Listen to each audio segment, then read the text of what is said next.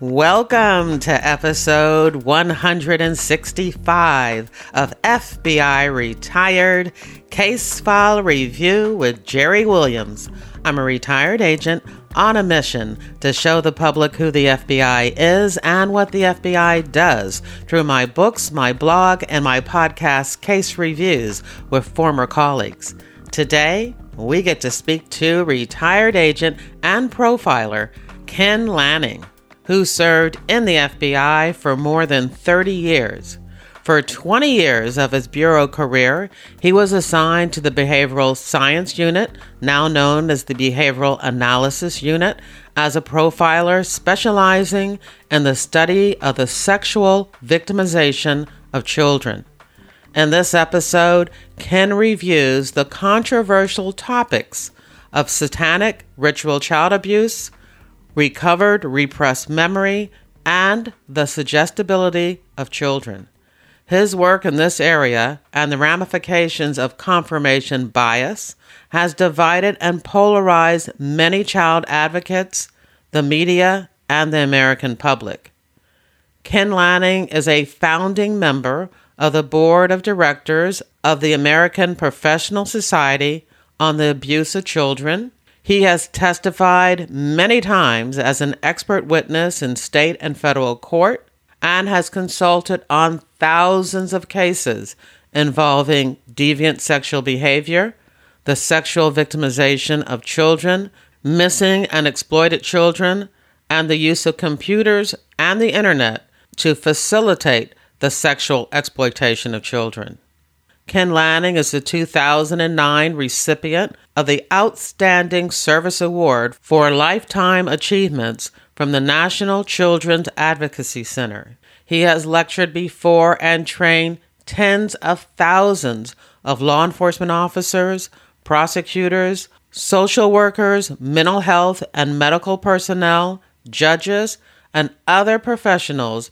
Ken Lanning is currently a consultant in the area of crimes against children and the author of Love, Bombs, and Molesters An FBI Agent's Journey, the story of his life leading up to his assignment to the BSU and his research involving the sexual victimization of children, satanic ritual abuse, and confirmation bias.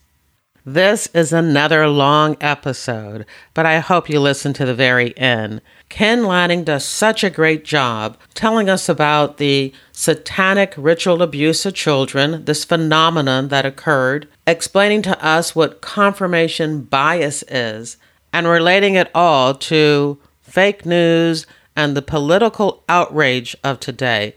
It is an absolutely fascinating interview that I am so excited to share with you.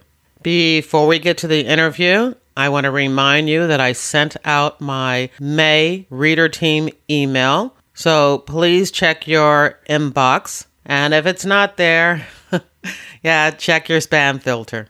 And if you find it in the spam filter, dig it out and send me an email so that your email provider knows that you want to hear from me. This month, I review The Americans, one of the many TV shows and movies that I review in my book, Myths and Misconceptions A Manual for Armchair Detectives. I am so excited about myths and misconceptions. In each chapter, I discuss one of my top 20 cliches and misconceptions about the FBI and provide a reality check while breaking down the facts. Throughout the book, I use quotes and snippets from some of the retired agents about how the real FBI works. I also review popular films and fiction featuring FBI agent characters. While you're waiting for the book to be published, why not join my reader team and get the FBI reality checklist to discover the top 20 FBI myths and misconceptions? You can join my reader team at jerrywilliams.com, or if you're listening on a podcast app that supports links, you can join in the description of this episode. Thank you. Now here's the show. I am excited to introduce my guest, Ken Lanning. Hey, Ken, how are you? I'm doing pretty good. Well, I have to tell you that I just finished reading your book this morning, And I'm so excited. I have been talking on this podcast about my desire to let the agents tell their stories, not throw any politics or any type of partisan comments in, just present the facts and let the case reviews speak for themselves. And basically, what your book is about is just that the phenomena of today where people are not looking at the facts. They're letting their emotions and their own desires for a certain type of truth to come through. And it, it was just absolutely amazing. And I want to make sure that anybody who is interested in what's happening in the media and TV, on social media today, needs to go out and get Love, Bombs, and Molesters, an FBI agent's journey by Kenneth V. Lanning. So, how's that for an opening? Well, thank you. I really appreciate that. One of the sad facts is that many people are not relying on the facts, but they think that they are. They think that what they're looking at are facts. And that's the other problem I talk about is how to assess and evaluate information. But people think it's factual, but it simply isn't. But that's the problem. Now, people who have come to this particular episode because of the title are saying, you know, what is she what is she talking about? The title of this episode says that we're going to talk about satanic ritual abuse of children. And uh, that was not a clickbait type title. You know, we are going to talk about that as it relates to this phenomenon. And I'd, I'd like to read a section out of your book that explains what this is all about and I'm reading from page 77.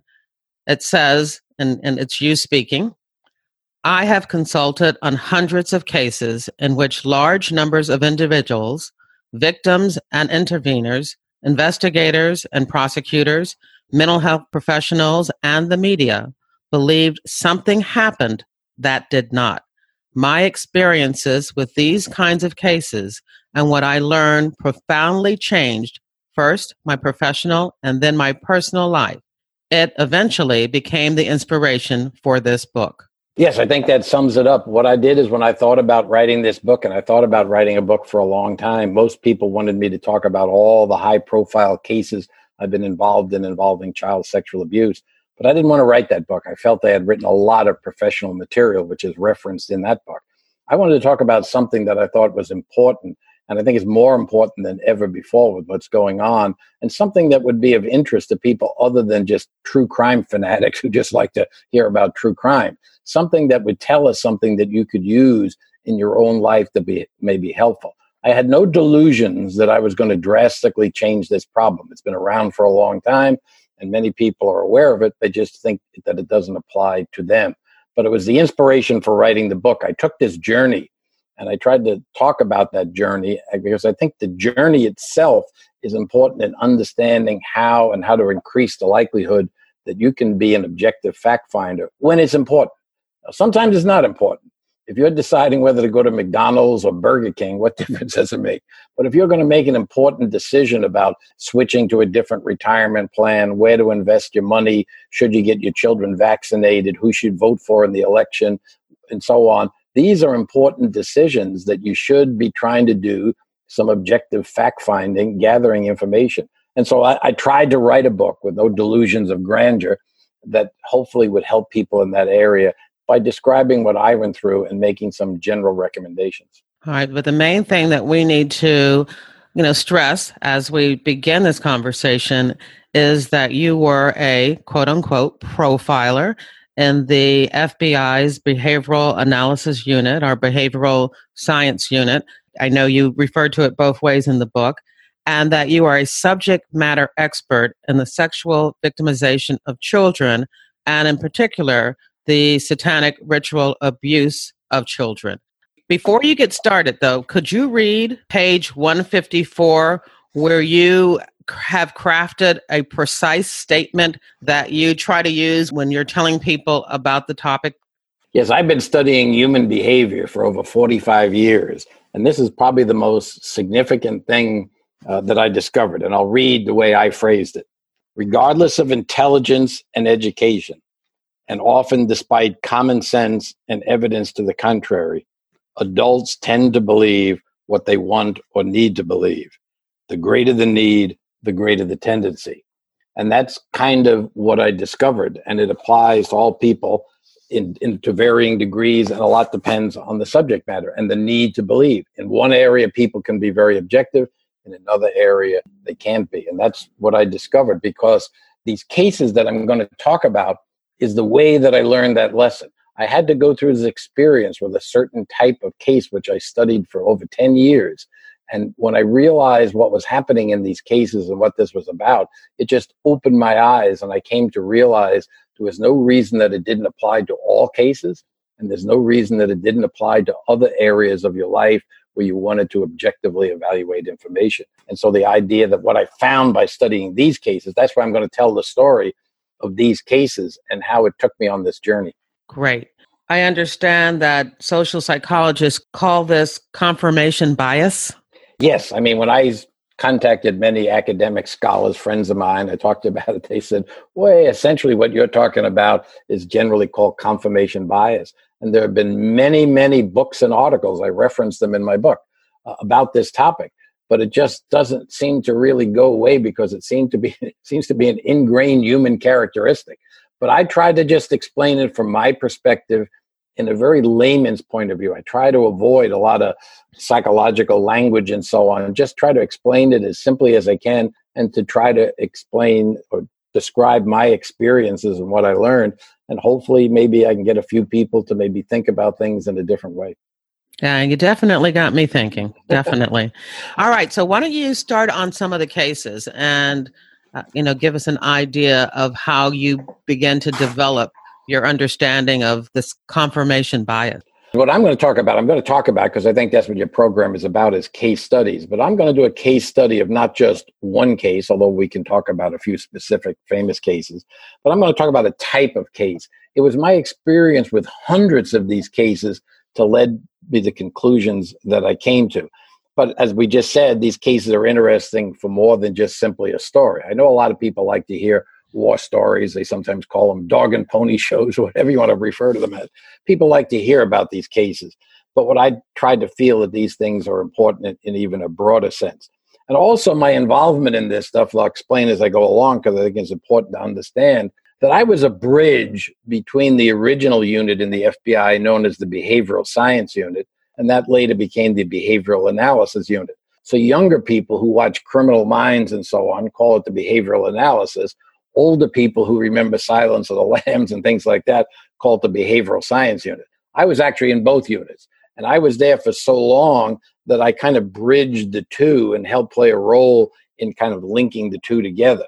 But it's in that work of that unit that people don't understand because of the movies and the television programs that what I and almost all the agents in the unit did was to consult on these cases, not run out and investigate them. And people may wonder as I talk about these cases and say, gee, I didn't know that was under the investigative jurisdiction of the FBI. And for the most part, most child sexual abuse cases are not. So most of the cases I get involved in, I couldn't have investigated them even if I wanted to. What I did is consult on them. I worked with the investigators, the prosecutors, the other interveners, the social workers, the pro- all people involved in the case and tried to provide them with information, behavioral analysis, and assistance that may have helped them to become objective fact finders. So when I talk about these cases, I'm not suggesting that I ran out to a helicopter at the FBI Academy, jumped on it, and flew around the country. What that means is that I consulted on a large number of cases that I never would have had the time to investigate. But I've never claimed that I personally investigated every one of these cases. But I knew the facts. I interacted with the police. I had detailed and reliable information uh, about this situation.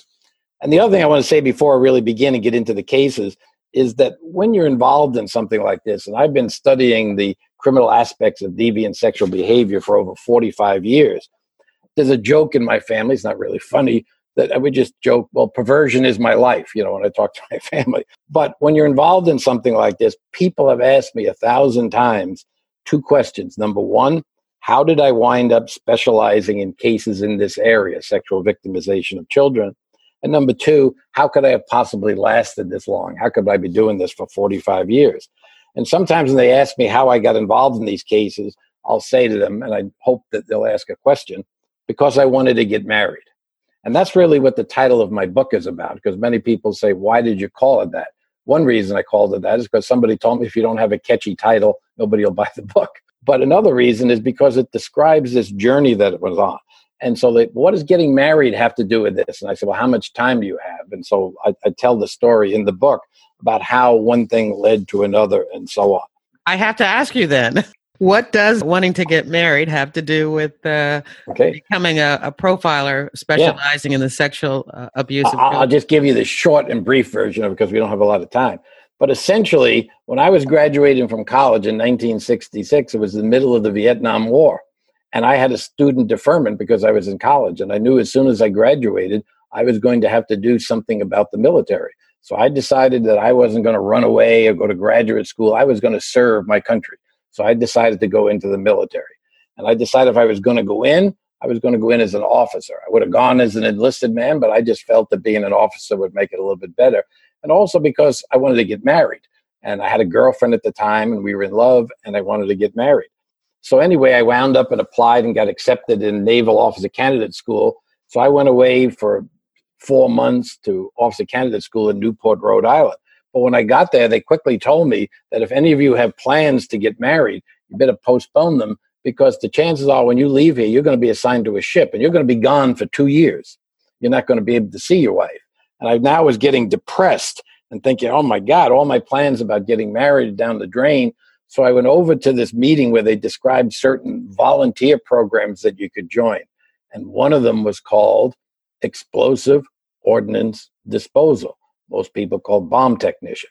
And so basically, when they described this, I had been a competitive swimmer in high school and college and involved being a Navy diver. But the main thing was this program involved one year of training, which was guaranteed shore duty. And I said, well, if I volunteer for this program, then I'll be at shore duty for a year, and then I can get married and basically spend at least a year with my wife. So that's the first word, love. I was in love and I was trying to get shore duty. Probably not a good reason to volunteer to dismantle bombs, but that's what I did. And so I went through the training for a year. And basically, at the end of the year, I graduated. I was a bomb disposal technician and had to serve three years in the Navy. But I got selected to be an instructor at the EOD school. And there I met the FBI agents from the explosives unit at the laboratory, who gradually, when my time was up, recruited me to come into the FBI. And at that time, there were bombings all over the country, most of them perpetrated by left wing radicals, anti war protesters who decided a good way to protest the war was to blow people up. But, any case, there was a lot of bombing. So at that time, they decided to have an in service training on bombing matters. And so when they were selecting the people, it turned out it started the week I graduated from new agent training. They contacted me, and as far as I know, I was the first and only agent ever to go to in service training before he went to the field. So I went to in service training. I graduated on a Wednesday, became the temporary bureau supervisor on Thursday and Friday, and then I went to this in service training on bombing matters. And so from the first day in my first office, I was involved in bombing, and part of it was to do police training, training police how to investigate these kinds of cases. And that went on for three years. I was very active. I responded to bombings, consulted on them, taught a lot of classes. But interestingly enough, as soon as the war ended, the bombings almost stopped. And all of a sudden, somebody said, Well, is there anything else that you would like to teach? And I said, Well, what else am I going to teach? I learned about this bombing stuff in the military. They said, Here's a list of topics. The Bureau will change it. So I went through the topics as I describe in my book, and there at the bottom was these magical two words, sex crimes. And I said, You mean I can go to sex crimes? Said, Yeah. I said, Okay, I'm going to that one. So I went off to be get involved in sex crimes. So I went to a two week in service and I realized it was just the tip of the iceberg. There was so much more to learn. So I got involved in sex crimes as a field police instructor in the field as a part time duty. But after a while, I got tired of doing investigating cases and trying to teach police schools. So I decided I wanted to be an instructor at Quantico. So I got my master's degree, went back to Quantico, got assigned to the behavioral science unit. And when I got there, an associate, my partner who just recently passed away, Roy Hazelwood, he said, Did you realize how important it is to have an area of specialization here in this unit if you want to control your, your life and your work? And I said, Well, do you have any recommendations? And he said, Well, you're a sex crimes guy. I'm a sex crimes guy. Why don't we specialize together? And I said, okay, well, what will my specialty be? He said, Why don't you focus on the child victim crimes, commonly referred to as molestation, and I'll focus on the adult victim crimes, primarily referred to as rape. And that's kind of what we did, although there is some overlapping between the two. So that's how I specialize. And the only reason it's relevant is because I didn't get involved. That's the third word love, bombs, now molesters. But I didn't get involved in it because I thought that God had called me to save children. I didn't get involved in it because I was a victim. My wife was a victim. My mother, I have three sisters, were victims. I got involved with it for almost selfish reasons. I thought it was an important topic, but it was something that I could do to have some control over my life. Now, I was got a lot of gratification. I felt it was a very important area, but I came to it with objectivity. Therefore, those three things, that journey that I took, becomes important when I get to what near the end of my book, where I start to talk about being an objective fact finder. What makes you a better objective fact finder? How can you minimize this confirmation bias and look at things more objectively? The other thing I tell people, I was an FBI agent, which meant I got the same paycheck every two weeks.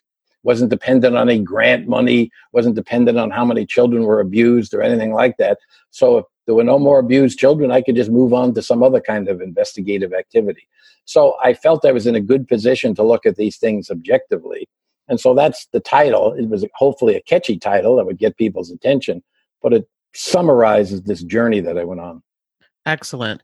So, where would you like to start as far as giving giving us an idea of the type of cases that you were working? I came to the behavioral science unit in the uh, the end of 1980, essentially January of 81. I reported for duty, and so in the unit, there were people who studied behavior analysis, but people don't understand the key to the expertise and success of the behavioral science unit is that agents were allowed, sometimes the Bureau wasn't happy about it, even though we were part of the training division. We did three things we did training, we did research, and we did case consultation. Now, that case consultation, even today, is unfortunately still referred to as profiling but that's not the, really the best word to describe it. So we did those three things. Now, there are many people in the FBI, particularly in the training division, who didn't like the behavioral science unit wasting the training division resources and money on doing case consultation and research. But we were able to figure it out how to do it, and eventually the Bureau kind of accepted it and, so on, and moved forward. So I'm there in the behavioral science unit, and I just began to specialize in one area. At the beginning, I was I was doing hostage negotiation and teaching this and abnormal psychology and different classes. But increasingly, I started to work with Roy Hazelwood, teaching what he called interpersonal violence, what most people would call sex crimes. And then we divided up. I began to focus on the child victim crimes. He began to focus on the adult victim crimes. And so, as time goes on, as a result of teaching the FBI National Academy, doing presentations around the country, writing articles that were published in the LEB and so on, my name got out there. And one day in early 1983, and if I knew what it was all going to be, I'd probably remember the date, I'd have it engraved someplace. All I can remember was sometime in 1983. And unlike what you see on the TV programs and the movies where the agents are running all over the country doing these investigations, most of my work was done on the telephone. And so a police officer in New England calls me up one day to ask me if he could discuss a case with me and see if I could make some recommendations about how how he should respond to it. And he said he had spent hours and hours interviewing a woman who began to describe her victimization. And he said this case had many strange aspects to it that he kind of didn't understand and wasn't sure how to proceed. And so I said, okay, uh, well, tell me a little bit about the case. And he said, Well, this is a woman who came to him and she described these incidents. And the first thing she said is that she only recently remembered this, that prior to this, it was a repressed memory, as it's frequently called. She was not aware of it, but she went to a therapist, and the therapist helped her to recover this previously repressed memory. And her abuse, she said, started when she was very young, two or three years of age. It was perpetrated by her parents and a lot of other people uh, there were multiple perpetrators, and that these other people and her parents were part of a satanic cult. She and these other children were not only sexually victimized, but they were forced to participate in rituals that involved strange ceremonies, things like drinking blood, eating flesh, and even killing people. And she said that this went on for years and years, and that in essence, she got out of it, but it was still going on. So I'm listening to all of this, and the investigator says, Have you ever heard of anything like this? And I said, Well, this is probably the worst case I've heard of in the 10 years I've been dealing with the topic, but I'm not really sure. I've heard of everything that you're describing. I just never heard of it all in one case. And I said, I don't know. So we started to talk about it, and I recommended getting as many specific details as he could, try to corroborate each thing. I also recognize that there's multiple perpetrators. There's a possibility of turning an accomplice and turning one of these people in the group. It's a common investigative technique when you're dealing with group crimes and so on. And and so I said I couldn't tell much. I said, you know, keep me apprised and let me know and see how things turn out. So I hung up the phone thinking to myself, that's the worst case I've ever heard. And I said, I'll probably never hear about another one of those for the rest of my career. And probably within a few weeks, I got another call from a friend of mine who worked for the government, was a, an attorney, and said that they had a friend who was thinking about going to the police and wanted to report her victimization when she was a young child. And I said, Well, what is it all about? She said, Well, she's looking for your advice. And she started to describe this case. It was the same thing. Her parents, she was very young, multiple offenders, satanic cults, bizarre rituals, drinking blood, eating flesh, killing people. And I said, I already know about this case. I've already discussed it with the investigator. said, couldn't be because in this case, this woman has not gone to anybody. She just told me about it because I'm her friend and she knows I work in the government. And so she said, and then we, as we started to go over it, we realized that there were some other differences as well. It was in a different location. This was supposedly in the mid Atlantic region, and that she was always aware of it. She had never repressed the memory of it, and so on. And I said to myself, could there possibly be two of these cases? And then in the weeks and months and years that followed, they just started pouring in. And in my position in the behavioral science unit, from a national and international perspective, I soon became a kind of clearinghouse for these types of cases. I soon came to realize I knew more about them than anybody else simply because I was aware of more of them. Everybody else had one such case. I had 20, 30, 40 of these kinds of cases that I'll describe a little bit more here in a second. But I realized that in order to evaluate these cases, I had to learn more about Satanism than I was taught by the nuns and the priests and the brothers in my 16 years of Catholic education. I was presented a religious view of Satanism and the devil and Lucifer and what that meant in my religion. But that really was of no value to objectively investigating these cases where the focus was on criminal activity, not somebody's religious activities. But as I began to look at these cases and got involved in hundreds of them, I soon began to realize that there was something strange going on here. And that is that these people were describing these bizarre things. Now, first, let me back up for a second and say that these cases tended to uh, evolve from different scenarios and some of them involved daycare centers.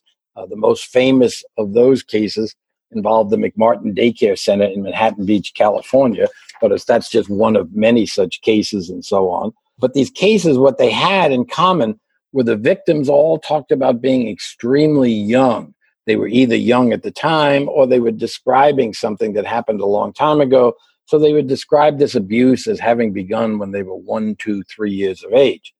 Also, they would talk about these organized multiple perpetrators, many of them being female, which was another interesting aspect of the case. For example, in the McMartin case, I believe of the seven indicted uh, subjects, six of them were women, one of them was man. Charges were dismissed against many of them before they even went to trial. Also, the children describe, or the victims described, fear as the primary controlling tactic. These children would describe being frightened and scared and so on and so forth, afraid of dying or loved ones dying or their pets dying. And the last characteristic that these cases had in common was that they all described what was called ritualistic, or the word that I actually prefer is bizarre activity. Now, deviant sexual activity can be bizarre to a lot of people, but I understood all of that. But this idea of eating, drinking blood and eating flesh and sacrificing people and standing in circles and daggers and all this stuff. This was a little bit different. So you had this bizarre activity. But the word bizarre is a very subjective word. Everybody has a different threshold of what they consider bizarre. After 45 years of dealing with this, my threshold for bizarre is different than most people's. But they would describe these kinds of things such as chanting and robes and drugs and urine and feces and sacrificing animals and mutilation and murder and all this kind of stuff. And the scenarios from which the case grew out of was the first two that I heard of are what's called adult survivor cases. These were adults who were remembering these or recalling these memories of this now in their adulthood and describing these cases with these four characteristics from when they were young. Another type of case grew out of the daycare centers, as I mentioned. Uh, another type of case grew out of custody visitation disputes, where a man and woman were now battling over visitation and custody of the child, and one of them would make an allegation against the other that they were engaging in, again, those four characteristics multiple young victims, organized multiple offenders, fear as a controlling tactic, and bizarre or ritualistic activity. Other cases grew out of what's what I refer to as a family isolated neighborhood kind of case. It would be all these people who lived on a cul-de-sac down this valley in this apartment building and so on. Many of these cases, particularly the adult survivor cases, involved individuals claiming that they were recovering what came to be referred to as a previously repressed memory.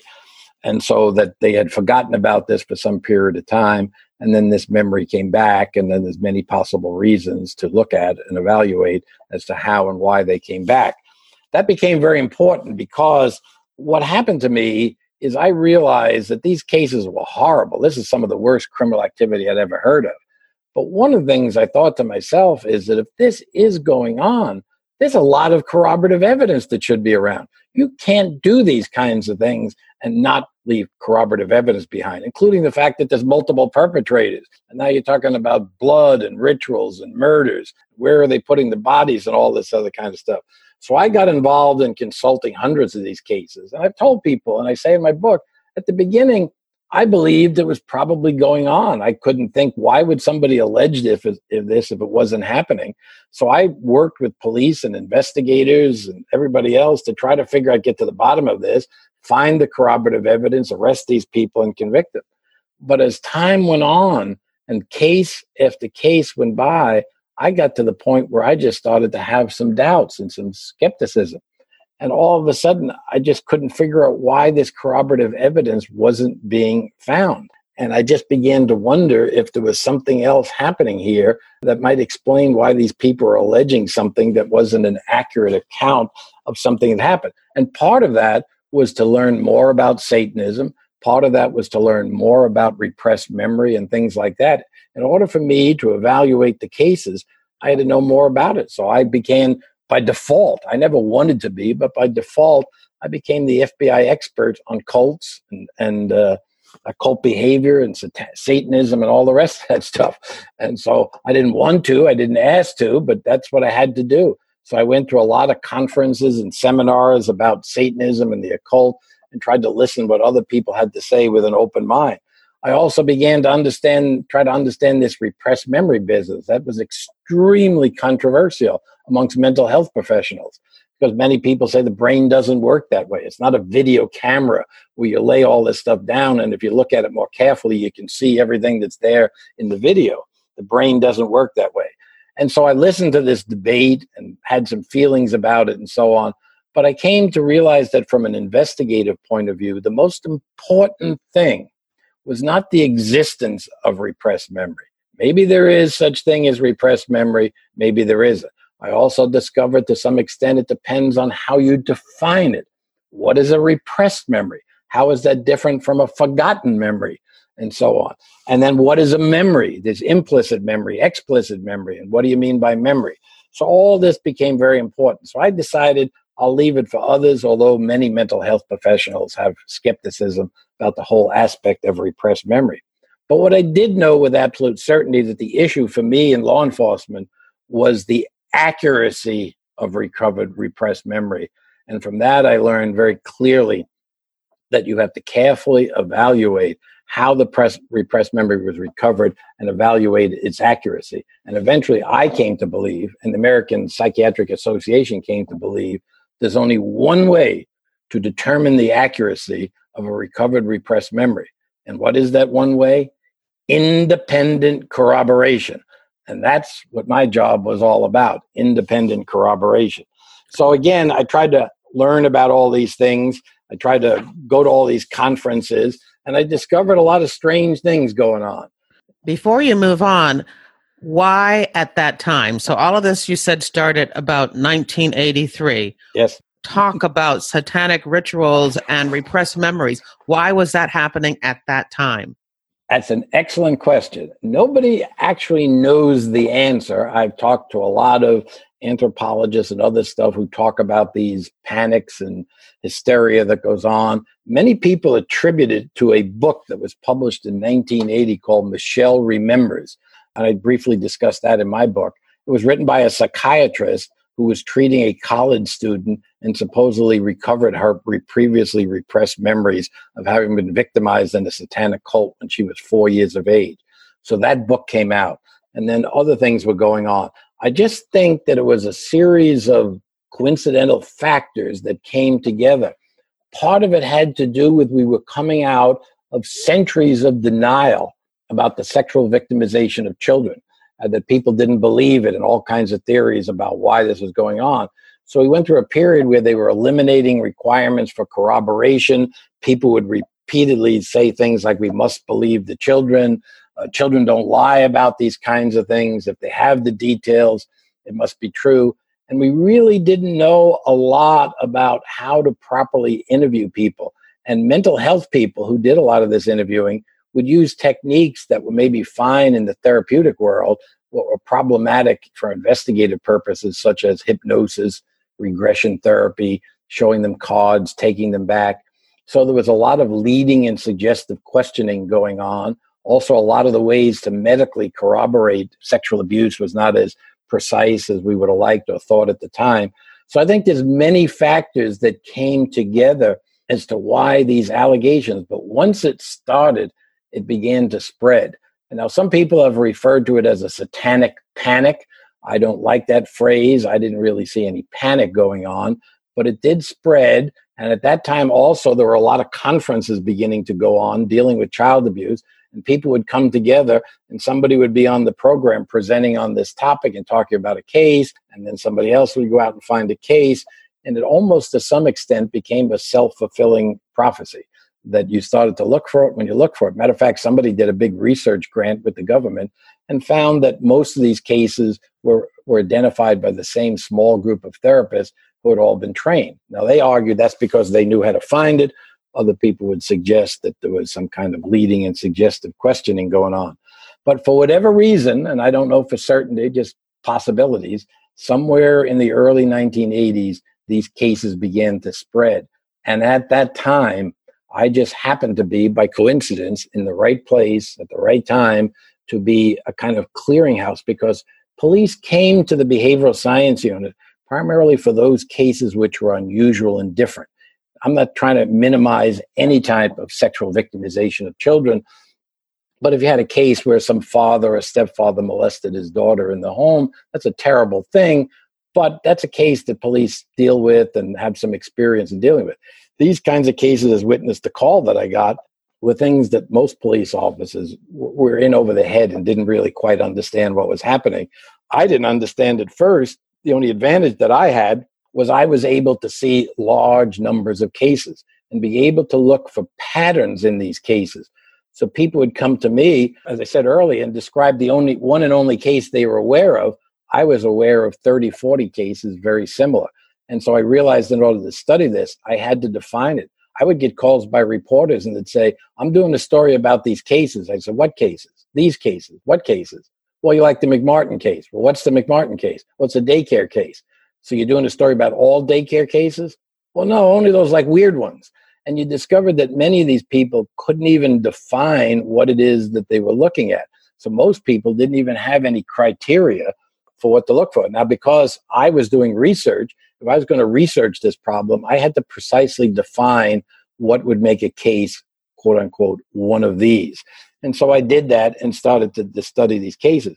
One of the saddest things that I learned, however, is most people had a very simple definition of Satanism. It was any religion other than mine. And my first wake up call is when I went to a law enforcement conference and somebody stood up there and had a slide that said that Roman Catholicism, which I had been a member of all my life, was a form of witchcraft. And so you started to read these things. You had some of these things like the Church of Satan, the Temple of Set, and witchcraft and occult and all this stuff, paganism. But then you had even other things like heavy metal groups, rock music, the Klan, Nazis, skinheads. All of this stuff was being described as being satanic in nature, astrology, transcendental meditation, Buddhism, Hinduism, Mormonism, and the Roman Catholic Church that I was a member of.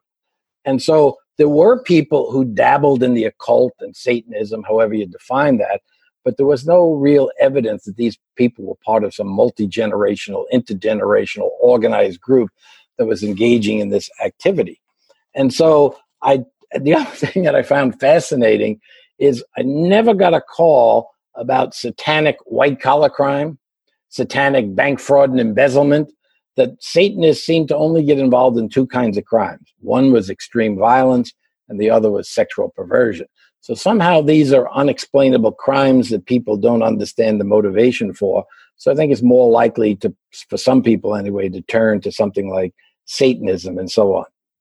And so that began to be the focus of these cases arising out of allegations of extreme violence, mutilation of bodies, and other things. Matter of fact, one time we were teaching a class to some agents who were training to be sex crimes instructors. And after going through a lot of these sexual perversions, he came up on a break and said to me, he said, Have you guys ever considered how people get involved in this stuff or why they have these sexual urges?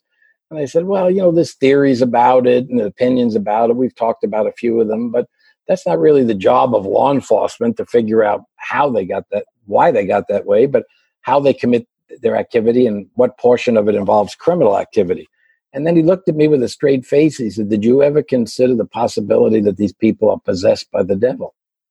And I just kind of smiled and I said, I suppose that might be possible, but that's not really what I deal with. But I could understand why he felt that way. These kinds of things were so bizarre and strange that for some people, the explanation seems to be that the devil somehow made them do it. Right. Evil, evil personified. Some kind of evil, yes. Mm-hmm. And and so I after you know, I began to have my doubts, but I kept my mouth shut for a long time. I would just privately talk to people. I went out and talked to every expert that I could find psychologists, sociologists, all kinds of people. And the people that I knew within the field of child sexual abuse that I was interacting with just kept telling me, it's going on. The victims say it, it's going on. Just got to find the evidence. We got to prove it. And so, and some of the some of the allegations were that you know hundreds of children were being murdered, hundreds of animals were being sacrificed, that people were drinking blood, that they were doing you know all kind of evil things. And and what you're saying is, in your study, no one ever showed you the evidence. The skeletal remains. What I tried to explain to people is my problem was not the lack of corroborative evidence it was the lack of corroborative evidence when there should have been corroborative evidence. If some girl describes that at three o'clock in the morning, her father tippy toed in her bedroom and fondled her vagina and left, and then she tells you that, well, what kind of corroborative evidence would you expect to find? There's not going to be a whole lot of corroborative evidence, particularly if it's had something that happened a long time ago and it was an isolated incident. But when somebody's describing multiple people doing these horrible things blood, urine, body parts, feces, dead bodies, murders, all these multiple offenders. You simply cannot do all of that and never leave any corroborative evidence behind. So I just started to become skeptical about it. And I started to also become extremely concerned because if this couldn't be explained, it was going to be devastating to the whole issue of child sexual abuse. It had been denied for thousands of years. And now, just when we're starting to realize it and confront it and face it, now all of a sudden going to be looking at this. We're going to be back to the idea that children can't be believed and so on. Children live in a fantasy world. So I felt it was extremely important to try to figure out what was going on here, even though it was not directly my job as an FBI agent. I, I just wanted to know. And so I just started looking into all these issues mind control, brainwashing. What is all that all about? All these kinds of things, the lack of law enforcement training. And then when I did go to this law enforcement training, I realized how ridiculous some of it was. And, that, you know, in one case, they shown a picture of a body that had two slash marks on the chest. And the guy's telling me, look, he carved an upside down cross in the chest. And I would say to myself, well, come to me. Let's take a journey and let's walk 180 degrees around the body and then look at the body. And now what do we see? The cross isn't upside down anymore.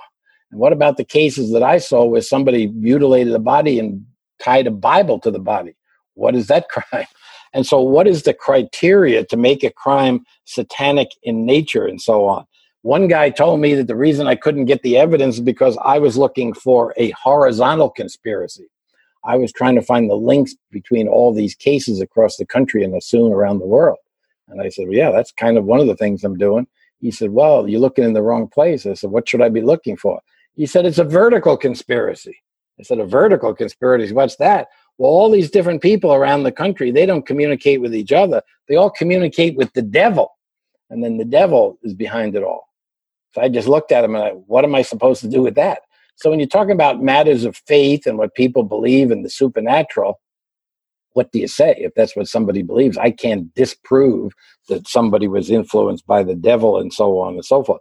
And then they would all have all kinds of theories. Well, where are all these dead bodies from? Oh, they're abducted missing children. Uh, they're runaway children. They're derelicts. And then when they weren't enough of those around, the numbers didn't support that. Then they started claiming that the females in the group, they have breeder women who get pregnant and have babies and don't record their births, and then they use those babies in these human sacrifices. And then they would talk about they had portable crematoriums uh, that they would burn up the bodies. And I'd say, a portable crematorium. Do you know how big a crematorium would be? You don't just set a body on fire. If you're going to cremate a body, you have to have some pretty sophisticated kind of equipment. Then they talked about double decker graves and on and on. And then they were using aborted fetuses and so on and so forth. The power of Satan made the bodies disappear and all this kind of stuff. But after about two, three years of talking to a lot of people and doing a lot of research and study, I just felt that a significant portion of what these victims were alleging just didn't happen. Now, here's something that's very important these victims are not describing one's incident at one time on one day, and it's either all true or all false. Many of these victims are describing many, many incidents that occurred over a long period of time. So it's not a matter of it's all true or accurate, or it's all false and inaccurate. Some of what the victims could be describing maybe happened. Some of it was misperceived. Some of it was distorted. Some of it was misrepresented, and so on.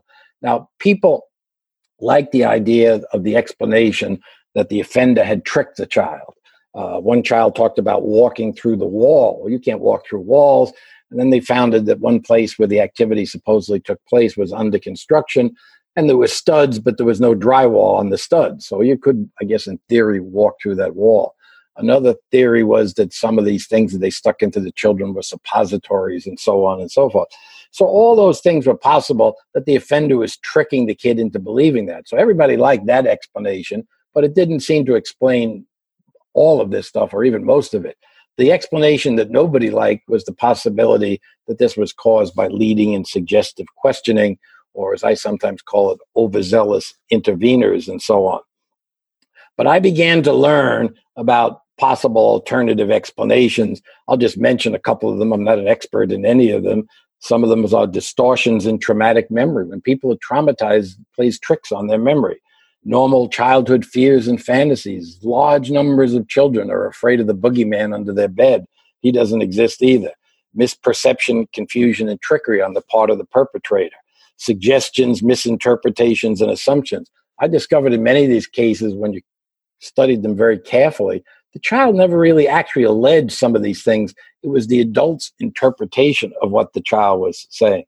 A lot of it involved urban legends and shared mythology and things that people kind of believe, stories that they tell about kidnapping people for spare body parts or things like that. When Ed Edna in the vacation movie dies and they strap it to the roof of the car, when the guy stops to get gas and hooks the dog to the bumper of the car and drags the dog down the road.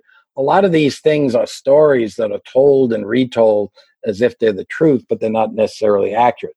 Some people talked about things such as sleep paralysis and dream experiences, or maybe some combination of all of those things. But I came to believe that it's not all or nothing. Some of what they're describing is true and accurate, some is misperceived and distorted, some is screened or symbolic, some is contaminated or false. The great challenge for law enforcement then became which is which? How do you tell the difference between all of these things? Also, at this time, there was tremendous media attention about this.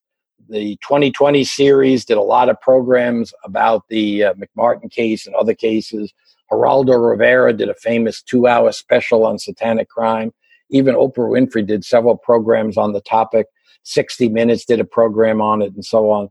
So there are many materials out there with the media going into this and so on. All of this is going on, and now you're starting to look at it and having some doubts. That had to be very controversial. And, and how were you, how were you perceived? Yeah, I mean, well, why weren't you believing the children? Exactly right. And what I discovered is that earlier on, uh, and also overlapping a little bit, I had spoken out about the exaggerations about abducted and missing children. And some people didn't like it, but it was no big deal. But when I spoke out about this, I realized it touched a nerve. And one of the things I realized I would, I, the first thing I started to do was to present at different conferences on the topic and then hear my presentation. Somebody would come up at the end and say, Well, why did you say such and such? And I said, I never said that. Oh, yes, you did. I said, If somebody's got a tape, we'll play it. I never said that. Then they'll come and say, Why didn't you say such and such? I said, I did say that. I mentioned that possibility that the child, the children were drugged or something like that. No, you didn't. You didn't say that. And I realized that these people didn't even listen to what I was saying. They believed what they wanted and need to believe. And that's what I began to discover how emotional this was. And finally, it grew to the point that people decided that Ken Lanning, the great champion of sexually abused children for five, six years, had now turned to the dark side he was now a non-believer and so on and so forth and he doesn't believe the children and people say don't you believe the children? And i would get at first i was kind of embarrassed and oh i do i do believe i do i do i do believe. And then i kind of smacked myself in the face and i said it's not my job to believe. I'm an objective fact finder. It is my job to listen assess and evaluate and attempt to corroborate. That's my job. And I'm not going to apologize anymore for not believing. I'm not going to apologize anymore for assessing and evaluating. I'm not going to apologize for considering alternative explanations. I'm not going to apologize for looking for corroborative evidence, which in my opinion is the greatest thing you can do for a victim is corroborate their case. But in any case, I just finally decided that I couldn't keep my mouth shut. And some people then accused me of being a Satanist who had somehow infiltrated the FBI. And I would laugh at that because when I was in the sixth grade, I had a wonderful nun who I was her favorite student, and she was convinced that I was going to become a priest. And I said, Boy, Sister Evelyn would really be sad to find out I didn't become a priest. I became a Satanist to infiltrate the FBI. But nothing, it was just totally ridiculous. And how do you prove the negative? How do you prove you're not something, which is a big thing that many people today also forget? How do you prove the negative?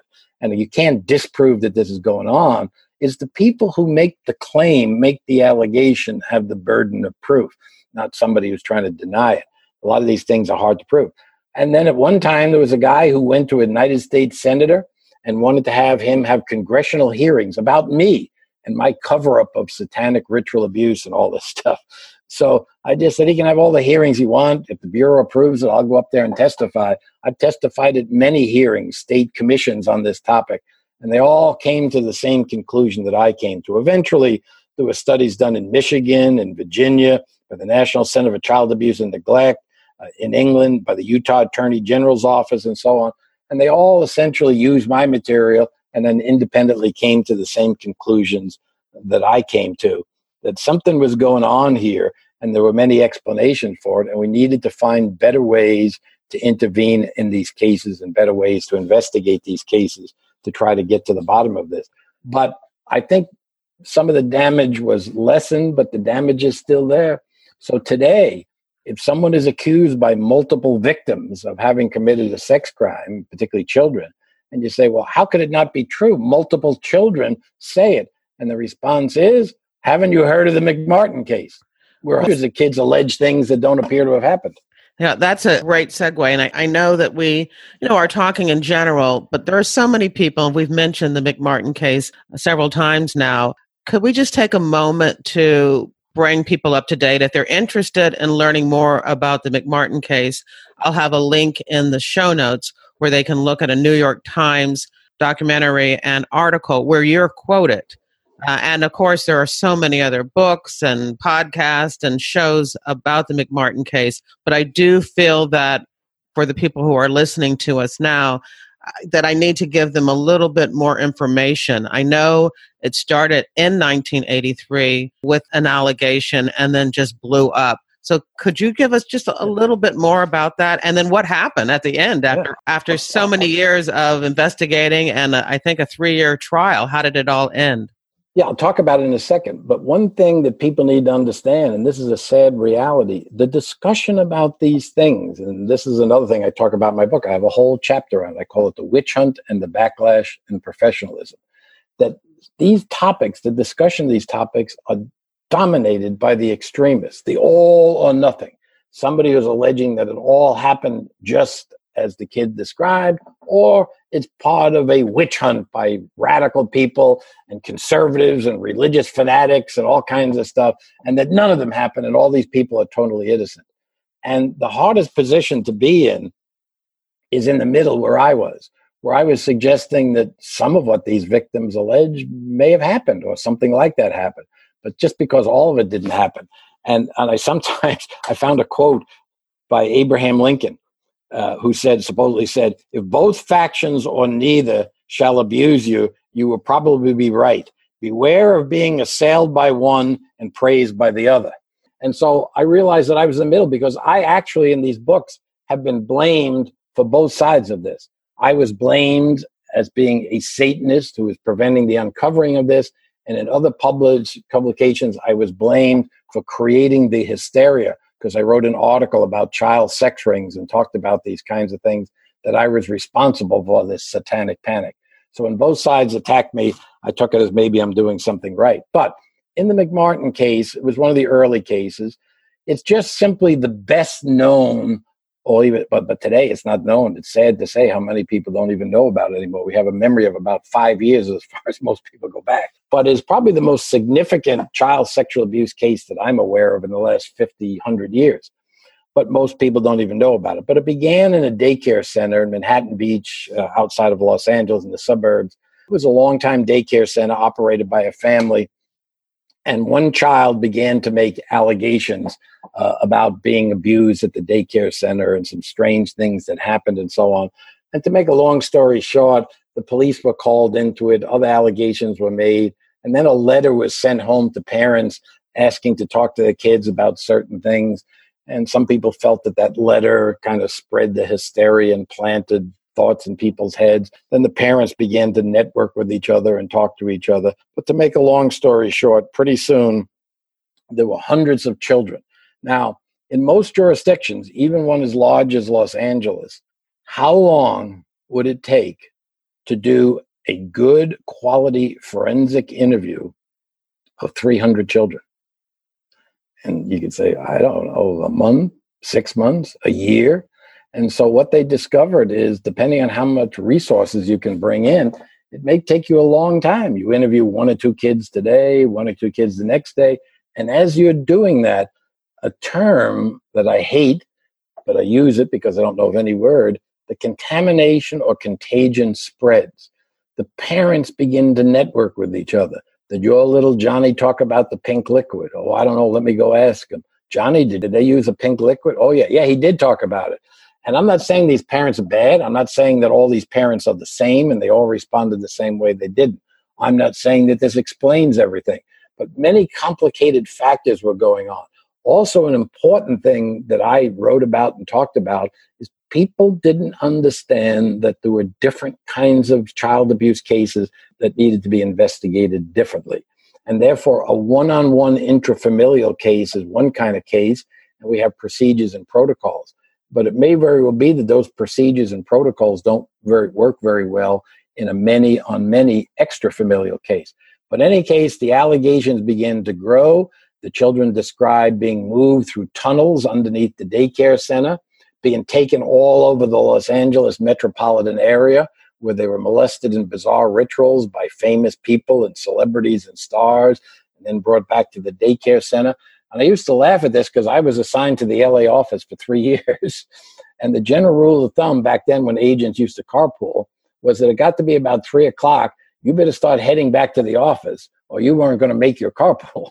And so here's people supposedly out all over the city of Los Angeles at three, four in, in the afternoon, and somehow they always get back to the daycare center in time to get picked up by their parents with no signs that any of this weird stuff happened.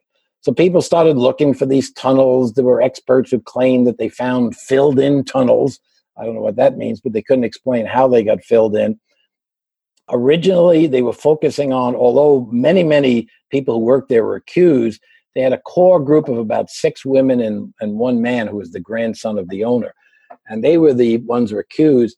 Uh, eventually, as the case went along, they dropped the charges against three or four of them, and they went forward with two of the women and the one man and they were brought to trial, had a lengthy trial. The whole trial and everything was the most expensive trial at the time in the history of Los Angeles. It dragged on and so on and so forth.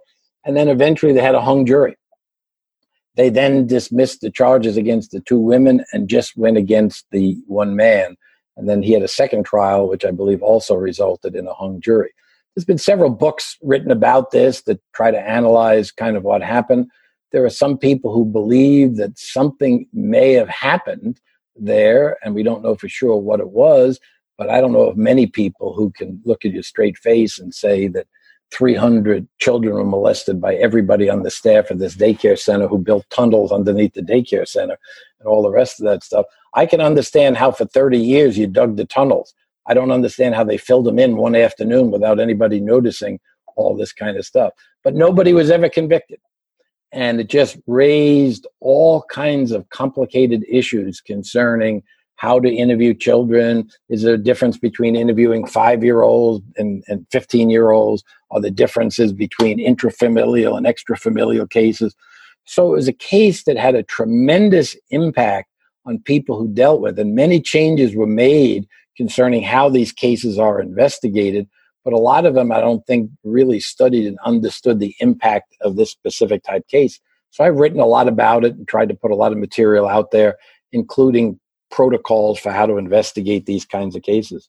So basically, the belief is that the way the children were interviewed caused this these outrageous tales of human sacrifices and cannibalism and devil worshipping that it was the emotional interviewing questions that caused all of this information to come forward and not the children's own memories. Yeah. In other words, what amounts to is the people who deal with this. Some people will tell you that absolutely nothing happened at the McMartin Daycare Center, and the whole thing was what's commonly referred to as a witch hunt, that nothing happened and all these people were falsely accused and nothing happened. And people are innocent in this country to proven guilty, and no one was ever convicted. Other people say it all happened. It was bungled. There was problems and this. People didn't understand this part or that part. They overlooked this, that, and the other thing. And then there's some people who may suggest, which I think is plausible, there was a recent book where he discussed this, that maybe something happened to some of these children, but there's no evidence that all of it happened to all of the children. That a lot of these things is really no real evidence that it happened. And so they've offered alternative. So somebody may have done some, and again, this is a sad thing that I went through when you're trying to de- describe these cases. When you're talking about satanic ritual abuse, and then you say, well, let's compare that to regular sexual abuse. I never thought I'd use the term regular sexual abuse. And somehow that's a good kind of regular kind of thing. But you're trying to contrast the cases, the doc- well documented cases that we're aware of. There were allegations that these offenders at the daycare center were producing child pornography. So I played a big part in trying to facilitate investigations into trying to find this pornography. If you could have found it, that would have been a tremendous piece of corroborative evidence. It was never found. and then these people would make all these explanations for why they they didn't find it and and so i said well how come in these other cases we find it? We work so many cases where we search the guy's home three five years later and we find his pornography collection. You know why in this case do we not find that? And so they just had all these explanations. But it is generally believed now that probably the most likely reason for how this got exaggerated is that some people didn't understand how to investigate these cases. They didn't understand that the role that parents play in a case like this and how do you deal with that? How does the investigation deal with all of that? How many times you interview a child? What constitutes leading and suggestive questioning? It's not simple because some children, if you don't ask some leading questions, they don't even say a word. So it's just a question of how you do this. So we've developed techniques. The FBI now has dozens of forensic interviewers that you can help the FBI in our cases and other cases. So a lot of a lot has been learned from the McMartin case as they go forward. But it was just believed that through various factors, this case got exaggerated. But some people believe it all happened. Some people believe that none of it happened. And some of these articles that have been written about take one viewpoint or the other. The thing that's hard to find is people who take a more neutral, objective, careful, analytic view, and so on. Just to give you one example, uh, there was a woman out there at the time, and I've been to conferences where this was disseminated, had a list of what she called the 29 indicators of preschool age children were ritually abused by a satanic cult. And I'll just mention a couple of them here, five of them.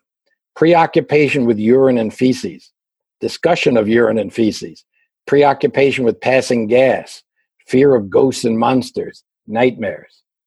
And this is supposed to tell you that a child was molested by a satanic cult. Most little kids, in my experience, are preoccupied by passing gas and they have all kinds of slang terms for it. Potty humor. The first thing they learn is about going to the bathroom and wee wee and poo poo and all this stuff.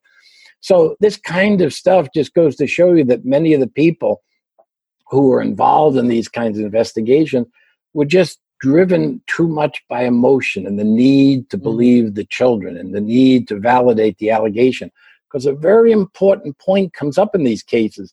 If you don't believe everything the victim says, then what do you believe? What is mm-hmm. your criteria for believing X, Y, and Z, but not A, B, and C? And that's the problem. Are you going to believe it all? You're going to believe none of it. And if you don't believe it all, then you have to develop some kind of a technique to sort through it and try to figure out what did or didn't happen.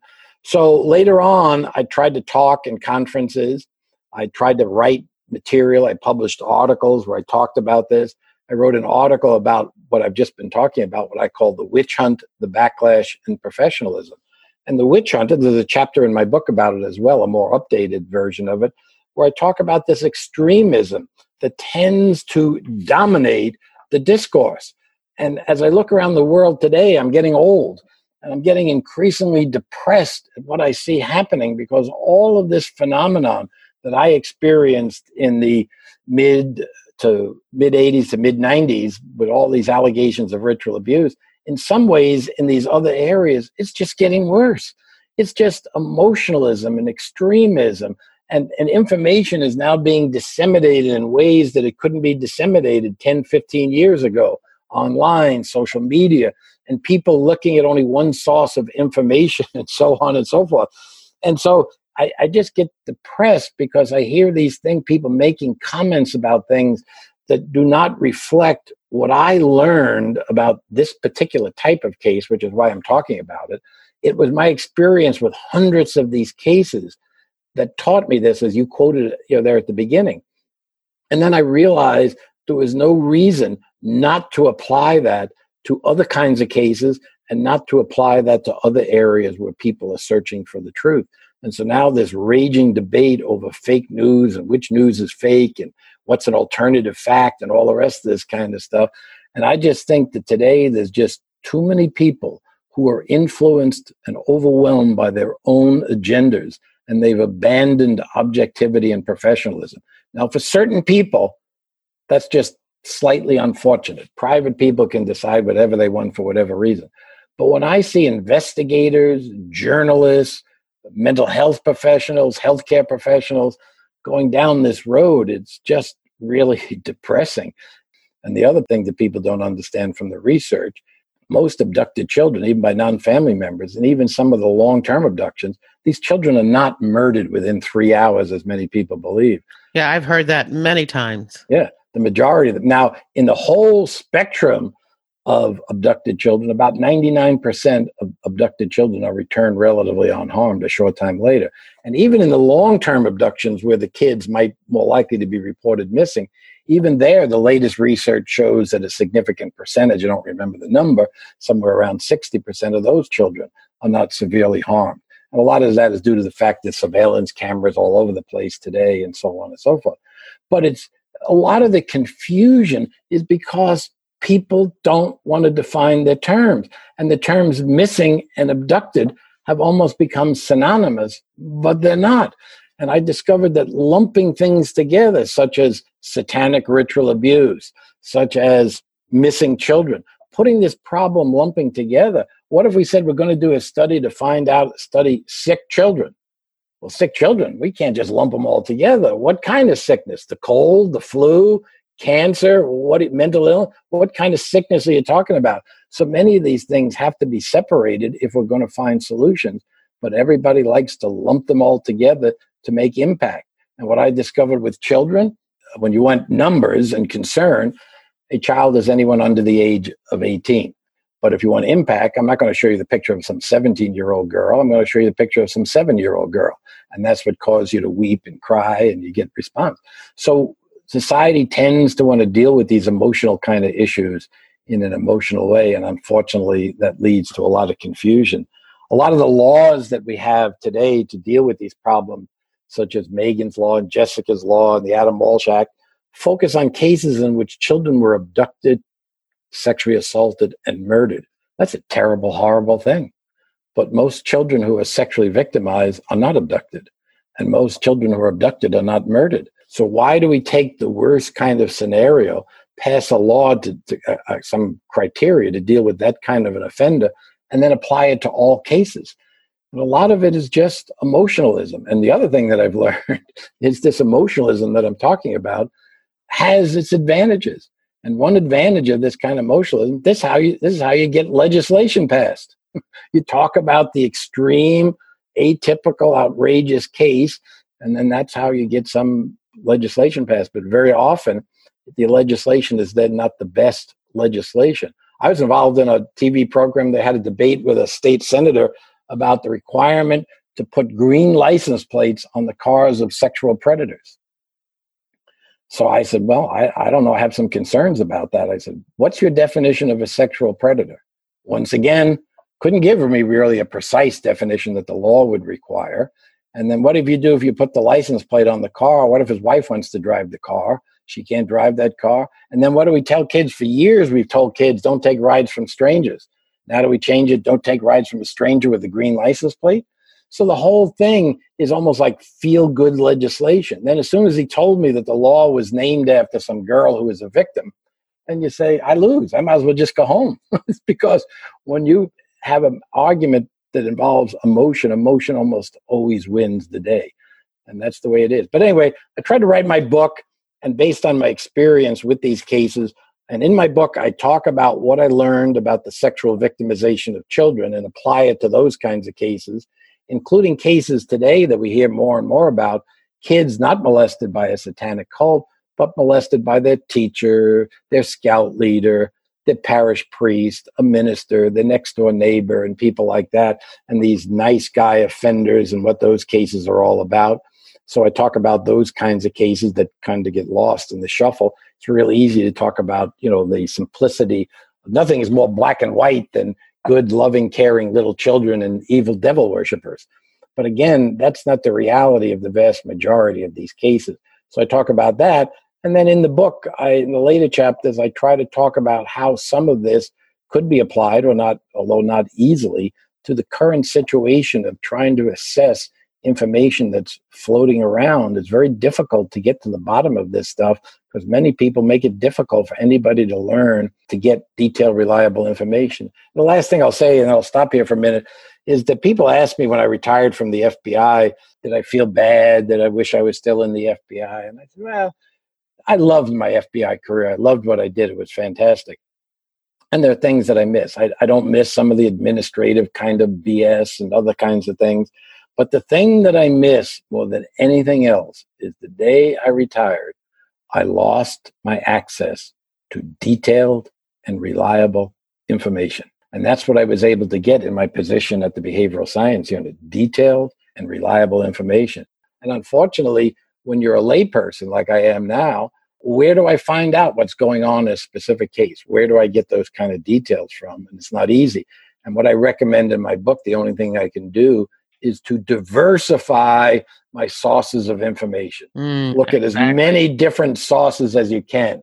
Watch MSNBC and Fox and NBC and CBS and read this paper and that paper and look on the internet. I have an example of that, you know, because uh, of my podcast and of my, you know, the books that I'm writing. I frequently, and I'm saying several times a month, get contacted by cable news media, you know, asking me if I will become a commentator for different news shows. And I always tell them no because of what you just said. I don't have the facts. So right. if you want to me to comment on a police shooting or a bombing or, you know, a mass shooting, I don't have the facts only thing that I'm telling you is my opinion. Now, I know there are FBI agents who are commenting, and I think many of them do a good job of trying to do some research. You know, they're they're reading everything they can on the different subjects. I don't have time for that. You know, I were to comment, you're going to basically get my opinion, and I'm not willing to do that. I'm not willing to participate and I was contacted by one national program and wanted me to participate in one of these panels. And I said, I just don't have the time to do that or the interest in doing it.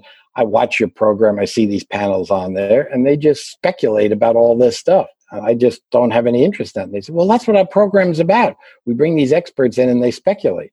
Well, I said, That to me is a total waste of time. Yeah. Because the thing you, you watch the program, and for an hour, they're speculating over the meaning of why the offender left semen at the crime scene. And then you find out six months later, there was no semen at the crime scene. So you just wasted all that time speculating about something that's not a documented fact.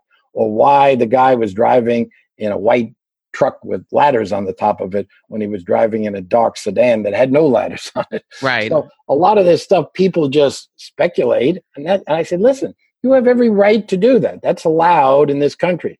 If you want to do it, fine. I don't like to do it. And what bothers me, however, is the number of people who watch that speculation and then just tend to filter through it and take that which they like and agree with, and then it moves from their speculation to fact. And that's what people are doing, disseminating inaccurate information. And the problem, one of the things I talk about in my article about the witch hunt and the backlash, is that all all people do it, and the more extreme your views are, the more likely it is that you do it. But the sad fact is, each opposite extreme wants to blame and point out when the other side does it, but seem to believe that they don't. That's fascinating. and I think that's what I uh, really enjoyed reading in your book is calling out people for that. Each side is pointing fingers. And as you said, the, the truth is probably somewhere in the middle there. And if you take the time to look at all of the information and evaluate everything that's coming in looking for facts. Like there's a lot of things and i tr- try never to get political but there's a lot of claims that our people are making when there are actual reports that have been made from our intelligence community that you can actually read and get your information now, if you don't believe in the in- integrity and accuracy of the intelligence community, then I have to throw my hands up in, in, in, in that area. There's nothing I can say. But I think at least reading those reports would be much better than you know watching a cable news program, or worse yet, looking at tweets. Yeah, but you, these people, when you kind of ask them, well, what is that based on? Where did you get that information from? It is very rarely some credible kind of sauce. One that I talk about in my book that I've seen over and over again. According to the FBI, one in four females will be molested before the age of 18. Yeah, I've heard that. I've heard that one. Yeah, and I said, "Well, where does that come from?" I said, "I'm in the I was in the FBI for 30 years. I don't know of any FBI research that says that. Maybe it might be true, I guess, but once again, how you define molestation? Is it any time between birth and 18? How many of those events occurred when they were 16 or 17 versus when they were two or three? all of those things are kind of lost in when they lump all this stuff together to make these emotional claims. So it's just really hard. But in my book, I tried as best I could to make some suggestions to people on how to uh, look at information, diversify their sources of information, to look at more information, and so on.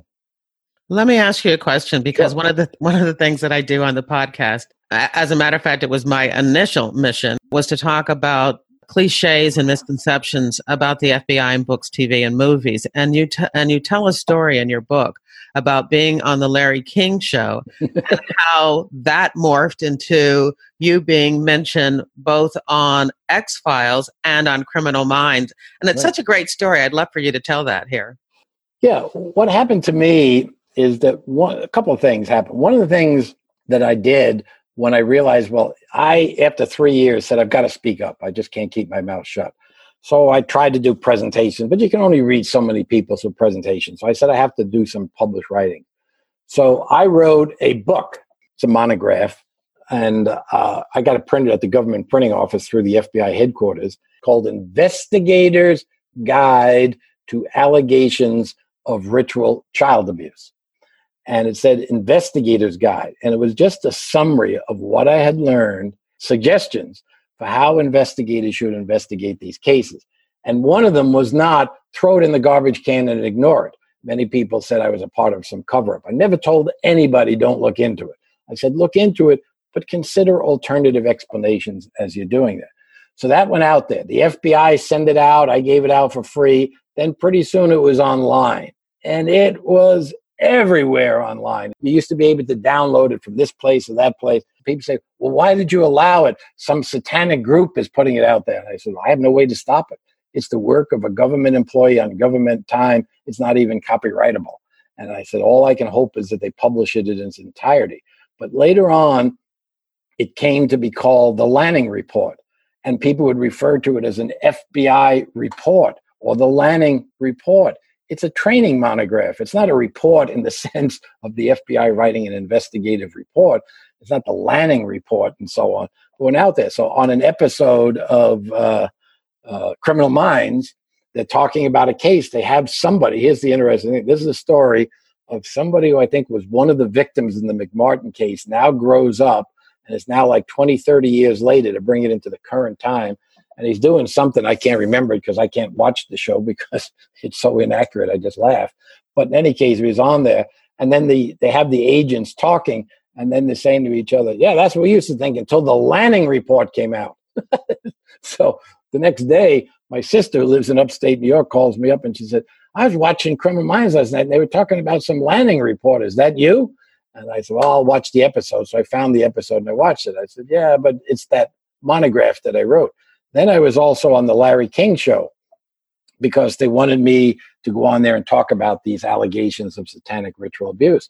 And I said, Well, who's going to be on the program? So, oh, well, we're going to have an adult survivor and some other people. And I said, No, I'm not going on. So why not? I said, I don't debate victims. She said, Well, I thought you were skeptical about this. I said, I may be skeptical about all the details of what she's describing, but this woman has something happened to her. I don't know exactly what it was, but she's a troubled soul and it's inappropriate for me as a professional to to uh, to be debating her. That's just not right, and I'm not going to participate in it. So she calls me back a couple hours later and says, "We're going to separate it. She's going to come on, tell her story, and then she'll leave, and then you'll be on with a with the psychologist and the psychiatrist to talk about all this other kind of stuff." So I talked about it and so on and so forth.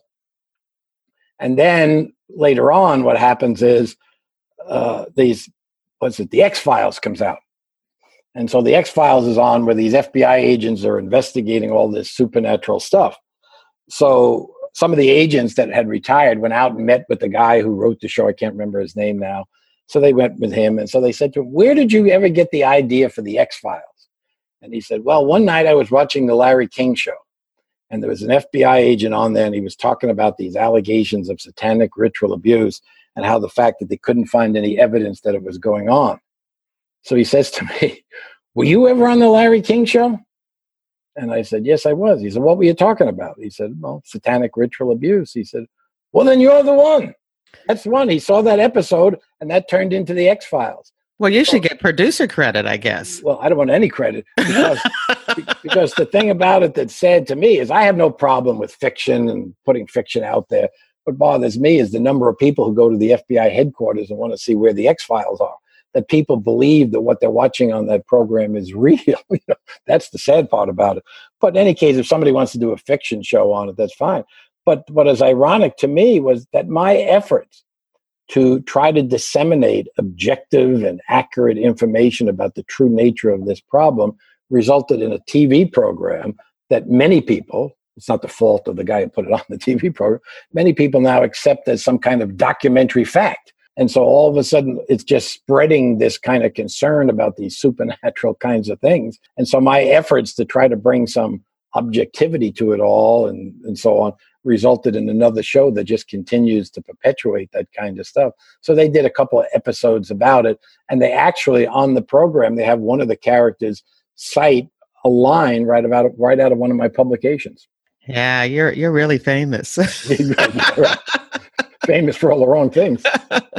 well, like I said, that's one of the things that I'm doing now. And so my, my next book that's coming out is called FBI Myths and Misconceptions, a manual for armchair detectives. And I go through many of those cliches and misconceptions about the FBI in books and TV and movies. And I know that you have a section in your book where you do that too. Uh, not necessarily misconceptions about the FBI, but just cliches that are out there in the world that people believe. Wait, I, just to interrupt for a second, I also talk about misconceptions as they pertain to the sexual victimization of children and also about the unit that I worked in. I used to say to people, I'm going to come here. I said, I'm Ken Lanning. I was in the behavioral science unit longer than any other agent was, 20 years. I said they changed the name of it, but as essentially for me, it was the same unit. So I can come here and I tell you, I'm Ken Lanning from the Behavioral Science Unit. So the advantage of that is you have some idea of who I am and so on. The disadvantage is now you have a totally distorted perception of what I do because you've been watching all these TV programs and movies and all this stuff. So it misrepresents the work. And the biggest thing I mentioned earlier is the fact that in the behavioral science, at least when I was there, we were involved in consulting on these cases, not investigating these cases. And that's an important distinction. I could have never investigated 500 cases of satanic ritual abuse, but I consulted on hundreds and hundreds of these cases. And so there's advantages and disadvantages each. But I also tried to talk about some of the cliches and distortions that I've heard over and over again that specifically relate to victimization of children. And they also relate to things that I see now as part of what I talk about in the later part of my book about people making statements to justify their position and their statements that sound like they're true and support their argument, but these are statements that are not true. They appear to be true, but they aren't. and so I just thought I picked out about 10 of the ones that just kind of stuck in my head and just stuck them in my book. Well, we'll make everybody get the book to read what those are. yeah, and what I did with each of them, I listed each of them, and then down below, I referenced the chapters where I talked about or explained you know why they aren't accurate and okay. so on. But and one of the one of the things I got involved in all of this, I I tried to, and the reason I wrote this book is I tried to figure out why did I go to all these people who were smarter than I was, better educated than I was, knew more than I did, and yet they couldn't see something that I could see so clearly. And what about me was different? And why could I see it and they couldn't see it? And that's when I came to this realization of this confirmation bias and how people come to form their opinions. And it's very often based on distorted, inaccurate, and erroneous information that they just want to believe. And that's what I found so fascinating about the book and why I got more and more excited about it as I was reading because I'm thinking I'm going to read a book about child molesters. And really, it was a mind opening look at bias and opinions and you know where we get our information. Let me let me just tell you something that was very important to me that most people don't have that i am as susceptible as anybody to watch these programs. I have personal biases and a lot of times there's people on television who say things and it's what i want to hear or believe and i just find myself tending to believe it. But what happened to me is the fbi allowed me and then i continued to do it after i retired to become an expert in the sexual victimization of children. I've been studying this problem for over 45 years. And even if I'm just of average intelligence, after 45 years of studying the same things, so research, training, actual cases, you just learn a certain amount about it. So I know a great deal about child sexual abuse. I don't know a great deal about a lot of other things. I know varying amounts, but I know a phenomenal amount about sexual victimization of children. And what that means and what I noticed when I'm on television, I would hear people talking about, discussing the topic. Many of them presented as mental health professionals, experts, psychiatrists, psychologists, child abuse experts, and so on, coming on these different programs. And I'll listen to them and I'll be able to say some portion, maybe not all, but a big portion of what they're alleging is simply inaccurate. It's distorted. They're misrepresenting the research and so on and so forth. And the only reason I know that is because I know this topic. But most people don't have something like that. They didn't spend 45 years studying. Maybe some car mechanic can listen to a show about fixing cars and know the guy doesn't know what he's talking about.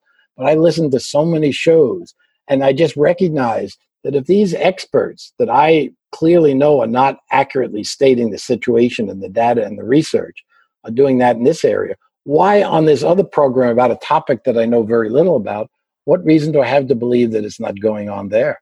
So I've just become increasingly skeptical. And what I freely admitted when I would talk about this to interdisciplinary groups, I said, I come from a law enforcement bias, and I'll admit that bias. And the law enforcement bias tells me, unless I know otherwise, I assume people are lying. Because I had mental health professionals tell me that unless they know otherwise, they assume everybody's telling the truth. And I, I don't know how many times I hear this statement over and over again. Why would they lie about this? And, just people are just ignorant about all the reasons that somebody might lie. And also the fact that very often they are not lying, but what they're saying is not accurate. If a lie is a malicious, deliberate intent to deceive, that's one thing.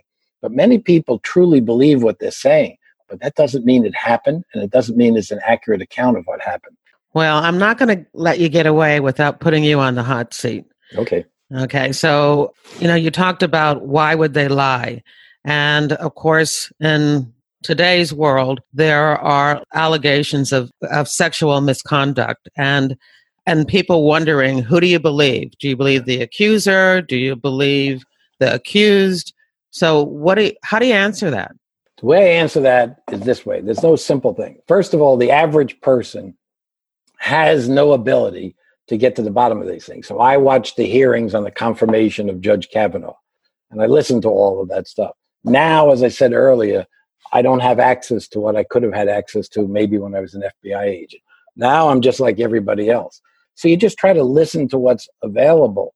But there are many possible reasons why somebody may allege something. But the most important thing is the amount of evidence you need to come to believe something or accept something is dependent upon the consequences of you believing. So, to give you an example, my wife became obsessed with the JonBenét Ramsey case. And every time we went to the supermarket, she bought another tabloid. Every book she could find, she bought it. She watched all the TV programs. And of course, when I was in the behavioral science unit, I was involved in the consultations on the case. But I never discussed them with my wife. And she would tell me all her theories about who did it and how it happened. And she talked about her, her umbrella of suspicion and all this stuff. Now, she had come to the conclusion one day that JonBenét Ramsey was murdered by aliens from outer space. Who cares? there's no there's no consequences to her believing that. So she can believe it and she can tell her friends, but there's no real consequence. If the police say we're closing our case because they would think there were aliens and they went back on this spaceship and went back to outer space, there's consequences for that. So here, like with some of these kind of things, when these people come forward, what are the consequences to believing? And so the greater the consequences, the more you have to have reliable and detailed and accurate information to defend whatever conclusion you've come to. But what I frequently say in these cases, what we alluded to earlier, it's not my job to believe. Even when I was in the FBI, it's my job is to listen. Listen to what this victim is alleging happened. Assess it and evaluate it and attempt to corroborate it to whatever extent you can. Fascinating, fascinating. We're we're almost coming to the end, but I okay. do want uh, you know most of the people who listen to this podcast listen to many true crime shows, And I think for them, uh, one of the things that will give you credit is that you were able to interview John Wayne Gacy. Yeah. And the other thing is that you actually trained Jim Clemente, who has the Real Crime Profile, the very popular Real Crime Profile podcast. I've actually interviewed him on this show, uh, episode 59. So that will give you extra credit as, as an expert. Yeah, I mean, Jim quite often cites my research, and he came. I met him early on before he became an agent, and then he came into the bureau, and then he worked different things, and I worked with him on a lot of things, and then he eventually came into the unit. He came in to understudy me particularly in the cases involving online exploitation of children. Those cases were growing and growing. And I, when I started to do this in the behavioral science unit, I was doing it all by myself. Some people would say to me, Well, when you left the FBI, who replaced you? And I'd say, Well, I have the distinction that I was replaced not by an agent, I was replaced by an entire unit when I left, they created the Behavioral Analysis Unit 3, Crimes Against Children. I couldn't keep up with the cases anymore. There were so many of them now. So they brought in uh, Jim and another agent, Jennifer Aiken, who's at the National Center for Missing Exploited Children. She's now retired. And they became my understudies. But Jim is an attorney, very knowledgeable, has a lot of experience and so on. And so he has his own knowledge and everything like that. But he uses a lot of my typologies that I developed and a lot of the material that's in my publications. Uh, he used it and so on and then you know i interviewed several of these guys in prison but i don't like to talk about it that much. The only reason that i talked about him and one other in my book is because both of the individuals i interviewed were dead. They were executed by the state. But the only reason is that when we interviewed these people we were doing research and many of them we either stated or implied that no one would know that they were interviewed. We, it was part of a broad in that what you tell us will be dumped in and we say we interviewed 50 serial killers and this is what they told us so I don't feel comfortable revealing. I also don't feel comfortable revealing information that I learned at case consultations at Quantico or wherever, where a department and prosecutor came back and we spent days and days talking about a case, giving them advice. Then necessarily I write a book and put all that stuff in a book and act like I'm the one who solved the case. So they gave us that information in confidentiality, and I don't feel comfortable going into any great detail about what they told us. You know, this has been a fascinating discussion. What's the, the main takeaway that you would like everyone to have after listening to this episode? Yeah, that, that's tough to summarize all this stuff. I would say the main takeaway is to recognize that we all have these needs and biases. And depending on how important the decision that you're about to make is, we need to consider and at least try as best we can. And I fully recognize it's not easy to do to educate yourself to whatever extent you can about issues that are important. And so I would say that maybe the last thing to summarize it more shortly is when you hear all this stuff on television, on the news, just say to yourself, does the person alleging that have a possible bias? And just consider that as you're evaluating the information. But what you need to do is consider it equally across the board. When you're getting information, and say, oh, this person I think has a significant bias. Therefore, I'm going to give less weight to what they're saying. And so just something to consider. And that's the end of the interview. At jerrywilliams.com, you'll find a photo of Ken Lanning and a longer bio. You'll also find several newspaper articles about the controversial reporting of the satanic ritual abuse of children. There's also a number of reports written by Ken Lanning for you to look at. And of course, there's a direct link to his book, Love, Bombs, and Molesters An FBI Agent's Journey. I hope you enjoyed the episode and that you'll share it with your friends, family, and associates. If they're not sure how to listen to a podcast, have them read the post on my website, How to Listen to a Podcast. And don't forget to subscribe to FBI Retired Case File Review on Apple Podcasts, Google Podcasts, Spotify, Pandora, or anywhere you listen to audio. This podcast is where I talk about true crime. But if you also enjoy watching crime dramas and reading crime fiction, then you want to join my reader team. When you do, you'll get a copy of my FBI reading resource, which is a list of all the books about the FBI written by the FBI agents who have been on this podcast. Ken Lanning's book, Love, Bombs, and Molesters, is there, as well as 50 other true crime, memoirs, and crime novels. Soon you'll be able to pick up a copy of my first nonfiction book, FBI Myths and Misconceptions A Manual for Armchair Detectives. Coming soon to all stores where books are sold. It's a 55,000 word expanded version of my popular FBI reality checklist. If you enjoy police procedurals, I hope you also consider picking up copies of the crime novels in my FBI Philadelphia Corruption Squad series, Pay to Play, and Greedy Givers. The crime fiction series features Special Agent Carrie Wheeler, Temptation, Corruption, and Redemption. The books are available as ebooks and paperbacks at Amazon.com, and Pay to Play is also an audiobook. I want to thank you for listening to the very end, and I hope you come back for another episode of FBI Retired Case File Review with Jerry Williams. Thank you.